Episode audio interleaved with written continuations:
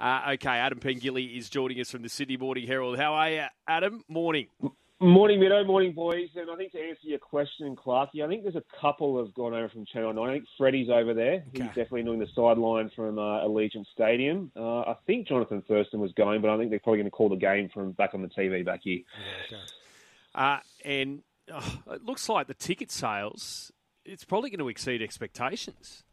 This is the one thing that surprised me, Mido, because it was the one thing I was worried about heading into this venture. And all reports were late last year, and even in January, the ticket sales were, were fairly sluggish, and we're probably looking at maybe a crowd of thirty thousand. And you're probably worried about how that thirty thousand would look in such a massive stadium like Allegiant, uh, Allegiant Stadium. But the good news is they've worked their butts off in the last couple of weeks, and you're exactly right. If they can get it above 40,000, maybe even touch 45, potentially even get close to 50, that's going to be a fantastic result for the NRL to, to have the atmosphere in that ground really be bubbling along for the for the double header and be a good look back to the TVs back home as well. So, yeah, I don't know what they've done mid but this promotional blitz the last couple of weeks seems to have worked pretty well. So, get anything over 40,000, you'd have to say would be a massive, massive success.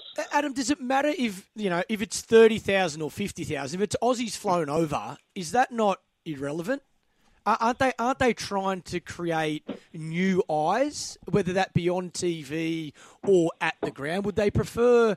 Would they prefer thirty thousand, but ten thousand to be new eyes rather than fifty thousand Australians that have flown over? Or does that make Yeah, no you probably- No, no, you probably make a pretty good point, Clarky, because that's the whole point of this venture is to try and open it up to a new market. And They want Americans watching this game, whether it's in person at the ground or on Fox Sports One, which they're going to get promotion and, and coverage of the game. That's that's what they want. But I think just for the first time, you just want to have a really good crowd. Doesn't matter where they're from, whether they're from Australia, New Zealand, from England, America. If you can get a really good crowd the first year, hopefully they will put it in people's minds and build the build the um, momentum for the following years. So.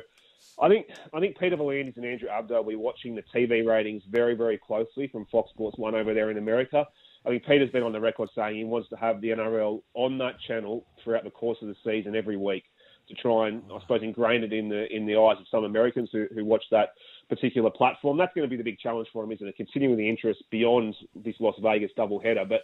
I reckon anything over forty thousand is a great, great get for the for the very first year. Yeah, Yeah, I think you're right there, Adam. I think the key will be to get it shown on television at least once a week. And if they can do that, then they might start to get what they want out of it.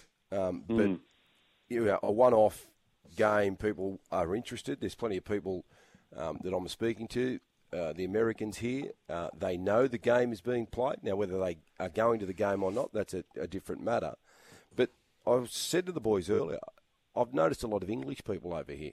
So there's a lot of English people that have made the trip over to watch an NRL game, which raises the question about, I think you mentioned it earlier, the possibility of maybe that World Club Challenge game being played here. Yeah, I just see the possibilities, Loz, to have some rugby league over there for a couple of weeks, and you, you could have the World Club Challenge played with the, the winners of the NRL against the winners of the Super League maybe a week before, and then why couldn't you have the NRL start their season over there with a double header or, or one game, and also have the Super League have a have a competition game over there as well, and then you can make it a I suppose a real extravaganza for a week or so. I understand the costs and logistics would be extremely difficult for that, but we know that English supporters they travel, don't they, Loz? They they, they love travelling they to do. support their teams. So why wouldn't they want to jump on a plane? It's only a shorter flight to go to Vegas, obviously from the UK, than it is to come all the way down to Australia.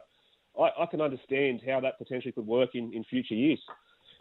Uh, some Dragons news. You've written about Ben Hunt in today's Herald. And what's going on with Luciano Leilua? Yeah, not surprising, Mido, but he's copped a breach notice from the NRL over this drink driving charge, which he appeared in uh, Townsville Court a couple of weeks ago before he was cut by the Cowboys, or released by the Cowboys, I should say. And the NRL have handed down that breach notice. Uh, they proposed a two-game sanction, so that means he's probably going to miss the first couple of games of the year for the Dragons, providing they don't want to fight that that charge, which sets up a pretty mouth-watering return if that's the case, because I think the Dragons play the Cowboys in round three. So uh, they need to hit the ground running this year, the Dragons. They've got the Titans and the Dolphins in the first two weeks. They'd want to try and at least win one of those games, if not both of those games.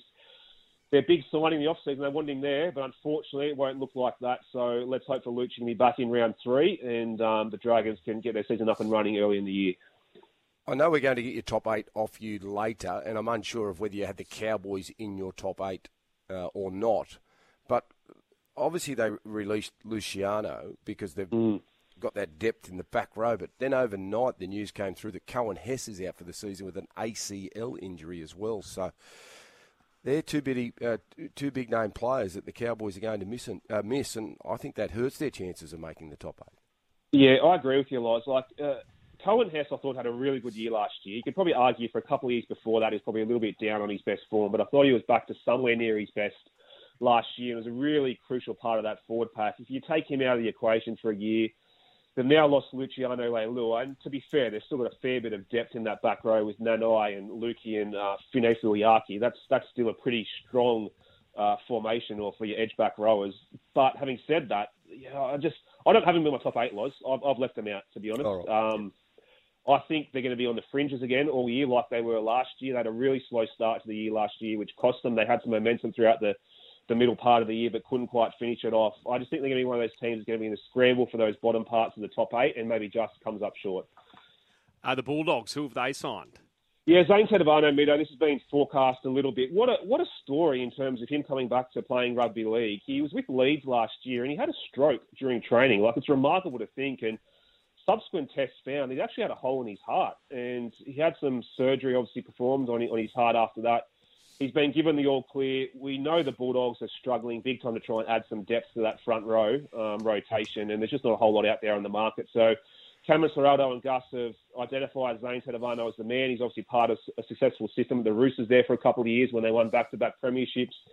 He helped Penrith make the 2020 grand final. So, yeah, he's getting a little bit older now, obviously at 33, 34 years old. But he'll provide a bit of experience and hopefully a bit of, uh, a bit of depth in that front row for them this year. Give us a look at it, buddy. What is your top eight for the yeah, season?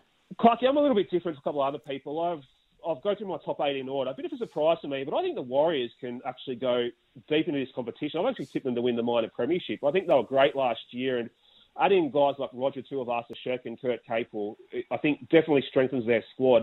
But I think the one key for them is they're not going to be interrupted by Origin throughout that middle mm. part of the year. I think they can rack up a stack of wins throughout the middle part of the year, and I'm not surprised to see them finish in the top four. So I've got them as the minor premiers. Penrith obviously speak for themselves. Melbourne Storm, I think, will bounce back this year. I've got them third. I think the Roosters can round out the top four. And when you look at that Roosters squad, look at the players who are missing out on round one this year. It's, it's phenomenal, Mido, when you think about it. Angus Crichton, like I've got big raps on Egan Butcher, Connor Watson. They can't even make their team for round one. And then you've got Jared Waerea-Hargreaves and Dom Young unavailable. So for me, anything less than a grand final appearance for the Roosters is a massive failure this year. I think the rest of my top eight, I've got the Eels in fifth, as I forecast earlier in, this, uh, early in the week. I think they'll have a much improved year this year. But the Broncos regressing slightly. I just think the the origin period might take a bit of a toll on some of those guys. And to round out my top eight, I've got the Seagulls and the Sharks. I've left out the Rabbitohs a little bit controversially. I'm just not quite sure where they sit this year. I just, I don't know. I thought there was some really worrying signs at the end of last year. I think Campbell Graham being out for the majority of the season is a massive, massive blow for them. And I've also left out the Cowboys and the Knights. So uh, it's going to be a really, really tight competition. So that's my top eight for this year. None of us has given the Knights much love, have we? No, we copped some stick about it. We too. did cop some stick. Yeah. But fair enough, too. They were brilliant last oh, year. With Can't have them all. With Ponga, if he's fit for the entire. Oh. Like we talk about Tommy T and how important he is for Manly. Mm. If you got a Kalyn Ponga like, like we saw last year, we could all be wrong. Mm, definitely. Yeah. Unfortunately, though, with with Kalyn, whether we like it or not, though, is that that one head knock away from spending an extended period on the sideline. And if he stays on the sideline, like, do you give the Newcastle Knights absolutely not a chance of going on a run of winning, you know, four or five games while he's out on the sideline? Not. I'm unsure. Now, if if he can replicate what he did last year, there's no doubt that they can play finals football because they're a very good side. But you've got to leave teams out, and you've got to take a gamble somewhere along the line. But yeah, no, Newcastle, I can understand their supporters being frustrated with us because they would think that they're a, a genuine chance of finishing in the top four.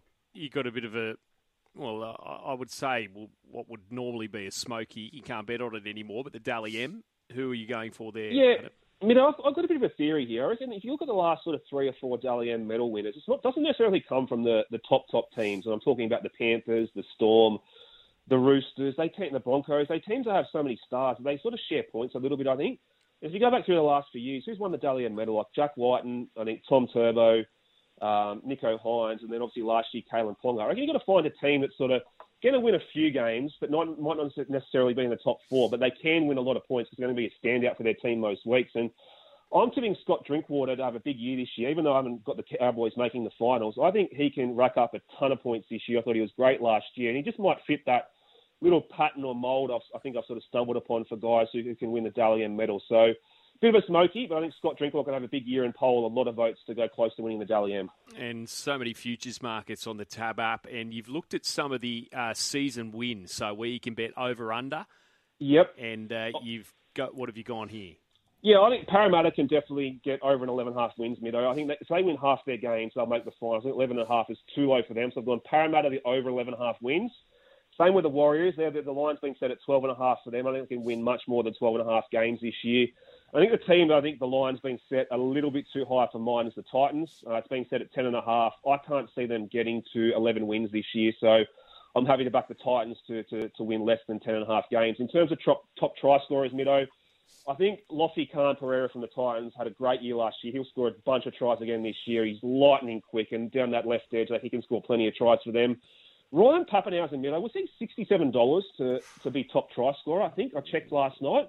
Um, I know he's had a ton of injuries the last couple of years, but when he's on the field, his strike rate for scoring tries is phenomenal. He's one of the best support players I think we've seen in the NRL for the last 10 or 15 years. If Melbourne have a successful year and he can stay on the park, he can score a bunch of tries as well. And I've got a bit of a job for you, Mido. Try and find out if you can get this guy into the markets because I couldn't find him last night. Xavier Savage for the Raiders. Sure. Uh, he is, is been named on the wing to play in the first couple of trials. I'm not quite sure if he's going to keep his spot all year, but he's a genuine try scorer. I think set, um, playing on the wing for them, he might be able to rack up a bunch of tries as well. And I think I saw around town somewhere he's 500 to one to be top try scorer in the competition. So he might be worth a very small peanut to uh, get amongst it later this year. Okay, I'll uh, send an email to Dicko to ensure that that's put in the market. Uh, the top try scorer market for the season, which you can find under NRL Futures, by the way. Alex Johnston who's 26 away from Ken Irvine's records. The $7 favourite from Dallin Watene-Zelezniak at 10, Dominic Young 11, then to Greg Marzhew and Jamayne Isaako at 13, 15 and longer, all the other options.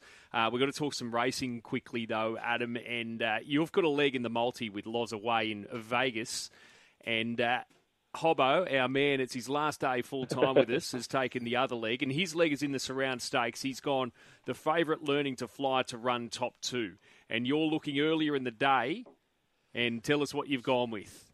Yeah, race to number two, Moravia Meadows to finish top two. I thought his first up run was fair enough. I think he should be improved with that. And I think the speed mark gives him so many favours in this race, just hopefully stalking our Kobe son there from that middle draw. So I'm fairly confident he can run top two. And on a day where there's a lot of shorties on the program, I think the best value might come up later in the day, Mido. Race nine, number one, race nine, number one, Duace. Um, I know she probably wants to get over a little bit further, but I went back to her first up run last preparation in the Winx Stakes.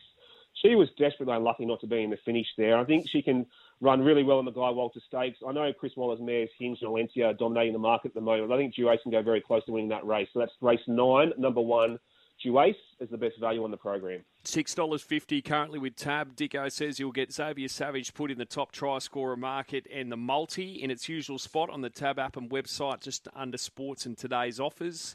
Moravia top two, learning to fly top two. $4.25 currently with Tab. And, uh, mate, you have a great weekend. Enjoy the weekend, boys, and we'll, uh, we'll chat on Monday.